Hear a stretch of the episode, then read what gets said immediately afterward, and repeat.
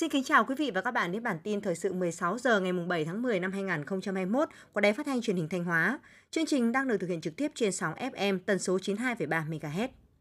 Sáng nay, Liên hiệp các hội khoa học và kỹ thuật Thanh Hóa phối hợp với Ban tuyên giáo tỉnh ủy đã tổ chức diễn đàn khoa học công nghệ chuyên đề tháng mười năm hai nghìn không trăm hai mươi mốt với nội dung tình hình kinh tế xã hội của tỉnh và cả nước hiện nay trước đại dịch covid mười chín. Tại diễn đàn, các đại biểu được nghe báo cáo viên giới thiệu một số nét chính về tình hình thế giới, khu vực, sự cạnh tranh giữa các nước lớn, tác động đến đất nước, tình hình dịch bệnh covid mười chín trên thế giới, thông tin một số điểm nóng ở khu vực châu Á-Thái Bình Dương, tình hình phát triển kinh tế xã hội, quốc phòng an ninh của đất nước và của tỉnh chín tháng năm hai nghìn không trăm hai mươi mốt, ảnh hưởng của đại dịch covid mười chín đến phát triển của tỉnh, các giải pháp cần triển khai trong công tác phòng chống dịch bệnh covid mười chín.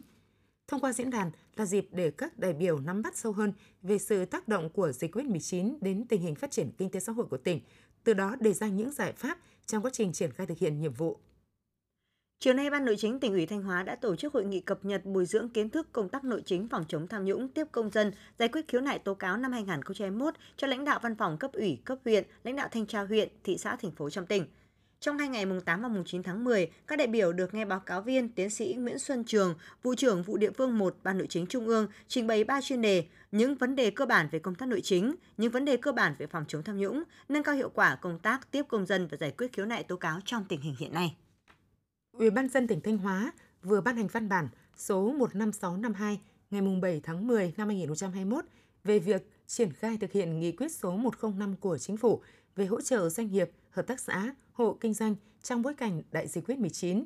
Trong đó, Ủy ban nhân dân tỉnh yêu cầu các sở ban ngành, đơn vị, địa phương trên cơ sở chức năng nhiệm vụ được giao, nghiên cứu, xây dựng các chính sách giải quyết tháo gỡ khó khăn cho doanh nghiệp, hợp tác xã, hộ kinh doanh trên địa bàn tỉnh, triển khai các giải pháp hỗ trợ cho các doanh nghiệp tại địa phương, thu hút lực lượng lao động quay trở lại làm việc trong các khu công nghiệp, khu kinh tế, các cơ sở sản xuất nông lâm ngư nghiệp, các sở ngành địa phương chủ động chỉ đạo, tạo điều kiện thuận lợi cho doanh nghiệp, hợp tác xã, hộ kinh doanh vừa phòng chống dịch, vừa duy trì ổn định sản xuất kinh doanh an toàn hiệu quả, đồng thời vận dụng sáng tạo, linh hoạt cách làm hay, mô hình hiệu quả vào thực tế địa phương, kịp thời báo cáo Ủy ban nhân dân tỉnh để hỗ trợ, tháo gỡ, giải quyết khó khăn vướng mắc cho doanh nghiệp, hợp tác xã, hộ kinh doanh và người dân bị ảnh hưởng bởi dịch covid mười chín.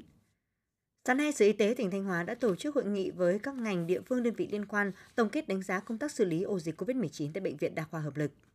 Ca mắc covid mười chín đầu tiên được phát hiện tại Bệnh viện Đa khoa Hợp lực.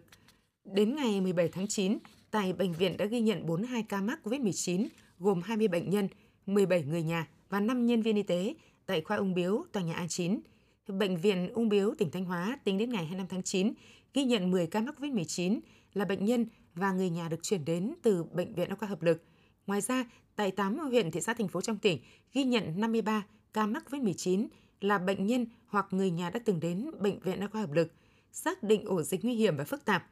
Ban chỉ đạo phòng chống dịch covid mười chín tỉnh Thanh Hóa đã chỉ đạo quyết liệt công tác khoanh vùng, bao vây, khống chế dịch tại các đơn vị liên quan. Sau gần một tháng, ổ dịch Bệnh viện Đa khoa Hợp lực đã được khống chế. Từ ngày mười bảy tháng chín đến nay, tại bệnh viện không ghi nhận ca mắc covid mười chín. Tại hội nghị tổng kết, các đại biểu đã đánh giá cao hiệu quả công tác phối hợp khoanh vùng, khống chế dịch tại Bệnh viện Đa khoa Hợp lực. Sở Y tế tỉnh Thanh Hóa yêu cầu bệnh viện rút kinh nghiệm từ những hạn chế trong công tác phòng chống dịch để làm tốt hơn công tác kiểm soát lây nhiễm tại bệnh viện, đảm bảo hoạt động trong trạng thái bình thường mới.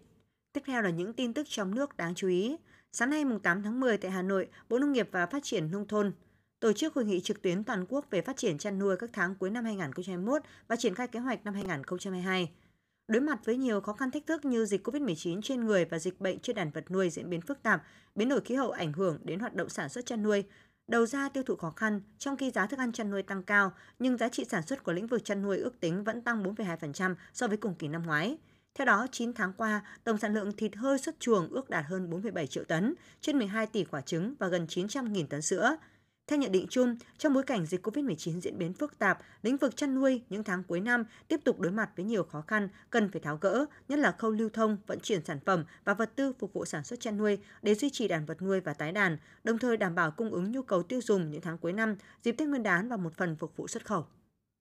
Ngân hàng Nhà nước Việt Nam cho biết, lãi suất huy động tiết kiệm tại ngân hàng liên tục được điều chỉnh giảm trong những tháng gần đây và đã lùi về mức thấp nhất kể từ năm hai nghìn không trăm mười bảy đến nay. Cụ thể, lãi suất cả hai loại kỳ hạn sáu tháng và mười hai tháng của các nhóm Ngân hàng Thương mại Cổ phần duy trì ở mức bốn phẩy bốn mươi lăm phần trăm đến năm phẩy ba mươi chín phần trăm một năm. Đối với nhóm Ngân hàng Nhà nước, chi phối vốn lãi suất tiết kiệm đối với cả loại kỳ hạn sáu và mười hai tháng duy trì ở mức ba phẩy bảy mươi lăm phần trăm một năm và bốn phẩy chín mươi lăm phần trăm một năm. Lãi suất huy động thấp nhưng tăng trưởng dư nợ cũng đạt thấp, cho thấy tác động của dịch covid mười chín khiến nhu cầu vay vốn của doanh nghiệp giảm. Trước thực tế này, Ngân hàng Nhà nước đang xem xét đưa gói cấp bù lãi suất ba nghìn tỷ đồng nguồn ngân sách với hy vọng kéo theo quy mô dư nợ hơn một trăm nghìn tỷ đồng, lãi suất ba đến bốn phần trăm một năm ra nền kinh tế để hỗ trợ người dân và doanh nghiệp. Trong tuần qua, số lượng doanh nghiệp hoạt động trở lại tại mười bảy khu chế xuất, khu công nghiệp trên địa bàn Thành phố Hồ Chí Minh đạt mức gần sáu mươi phần trăm trong tổng số hơn một nghìn bốn trăm doanh nghiệp. Số lượng người lao động trở lại làm việc tại khu vực này tăng từ hai mươi tư đến năm mươi bảy phần trăm. Còn tại khu công nghệ cao, bảy mươi tư phần trăm doanh nghiệp đã hoạt động trở lại với hơn hai mươi bảy nghìn công nhân. Như vậy, lượng công nhân thiếu hụt là hơn bốn mươi phần trăm. Trong lúc đó, vẫn còn nhiều người lao động ngoại tỉnh có nhu cầu được về quê. Vì vậy, giải pháp đầu tiên vẫn là thuyết phục người lao động ở lại thành phố. Đối với lực lượng lao động ở tại thành phố cũng như đang mong muốn quay lại thành phố làm việc, các khu công nghiệp, khu chế xuất cũng đã sẵn sàng các phương án đảm bảo an toàn thích ứng với điều kiện dịch bệnh. Tổng Liên đoàn Lao động Việt Nam vừa có văn bản gửi Liên đoàn Lao động các tỉnh, thành phố, công đoàn ngành trung ương, công đoàn các tổng công ty về thực hiện một số giải pháp hạn chế thiếu hụt lao động, phục hồi sản xuất kinh doanh. Tổng Liên đoàn Lao động Việt Nam yêu cầu các liên đoàn lao động tỉnh, thành phố trực thuộc trung ương, công đoàn ngành trung ương, công đoàn tổng công ty trực thuộc Tổng Liên đoàn triển khai thực hiện một số nhiệm vụ cấp bách sau: tuyên truyền, nâng cao nhận thức về trách nhiệm, sự gắn bó, tinh thần đồng cam cộng khổ của người lao động với doanh nghiệp, với đất nước trong bối cảnh khó khăn chung; chỉ đạo công đoàn cơ sở bàn bạc, thương lượng với người sử dụng lao động trong việc ban hành các chế độ chính sách giữ chân người lao động như trả lương tạm nghỉ việc, hỗ trợ tài chính để người lao động tiếp tục duy trì, tổ chức cuộc sống gia đình, tăng lương thưởng, phúc lợi khi kinh doanh đi vào sản xuất có hiệu quả, tập trung hỗ trợ tư vấn và hướng dẫn người lao động, người sử dụng lao động trong hoàn thiện thủ tục, giấy tờ để nhận các gói hỗ trợ của chính phủ. Trong tổng số hơn một trăm năm mươi bảy nghìn người trở về từ mười chín tỉnh, tỉnh, thành phố khu vực phía Nam, Bộ Y tế ghi nhận hơn một nghìn trường hợp có kết quả dương tính với SARS-xê o vê hai. Nguy cơ dịch bệnh gia tăng trong những ngày tới đòi hỏi ngành y tế cần tiếp tục tăng cường giám sát để phát hiện sớm, xử lý kịp thời với tinh thần không được chủ quan lơ là. Sau đó, Bộ Y tế đề nghị các địa phương tăng cường kiểm tra, kiểm soát chặt chẽ di biến động dân cư, quản lý chặt chẽ công dân khi ra vào địa bàn. Ban Thường trực Ủy ban Trung ương Mặt trận Tổ quốc Việt Nam vừa có báo cáo tổng hợp tình hình đón nhận công dân trở về từ vùng dịch của các địa phương. Báo cáo nêu rõ, trước tình hình số lượng người dân trở về quê tăng nhanh với số lượng lớn, các tỉnh, thành phố đã ban hành kế hoạch và triển khai các giải pháp về hỗ trợ đón nhận công dân trở về từ vùng dịch của Thành phố Hồ Chí Minh và các tỉnh phía Nam có nguyện vọng trở về địa phương trong khoảng thời gian từ mùng một tháng mười năm hai nghìn không trăm hai mươi mốt đến nay. Với trách nhiệm của mình, Ủy ban Trung ương Mặt trận Tổ quốc Việt Nam, Tiểu ban Vận động và Huy động xã hội tiếp tục hỗ trợ hàng hóa thiết yếu, phần quà đại đoàn kết cho những địa phương có số lượng lớn công dân tự phát trở về địa phương, đặc biệt là người đồng bào dân tộc thiểu số có hoàn cảnh hết sức khó khăn, Đắk Nông, Đắk Lắk, Gia Lai, Tây Ninh, An Giang, Trà Vinh, quan tâm hỗ trợ đối với các công dân từ các vùng dịch của Thành phố Hồ Chí Minh và các tỉnh phía Nam đang có nguyện vọng trở về địa phương do ảnh hưởng của dịch bệnh covid mười chín hiện đang gặp nhiều khó khăn trong cuộc sống. Sở Y tế tỉnh Tây Ninh cho biết từ ngày mười tháng mười, đơn vị này dự kiến cho dừng hoạt động hai bệnh viện điều trị covid mười chín đặt tại Bệnh viện Phục hồi chức năng tỉnh và Trung tâm Y tế huyện Dương Minh Châu để chuyển sang tiếp nhận khám chữa bệnh thông thường cho người dân.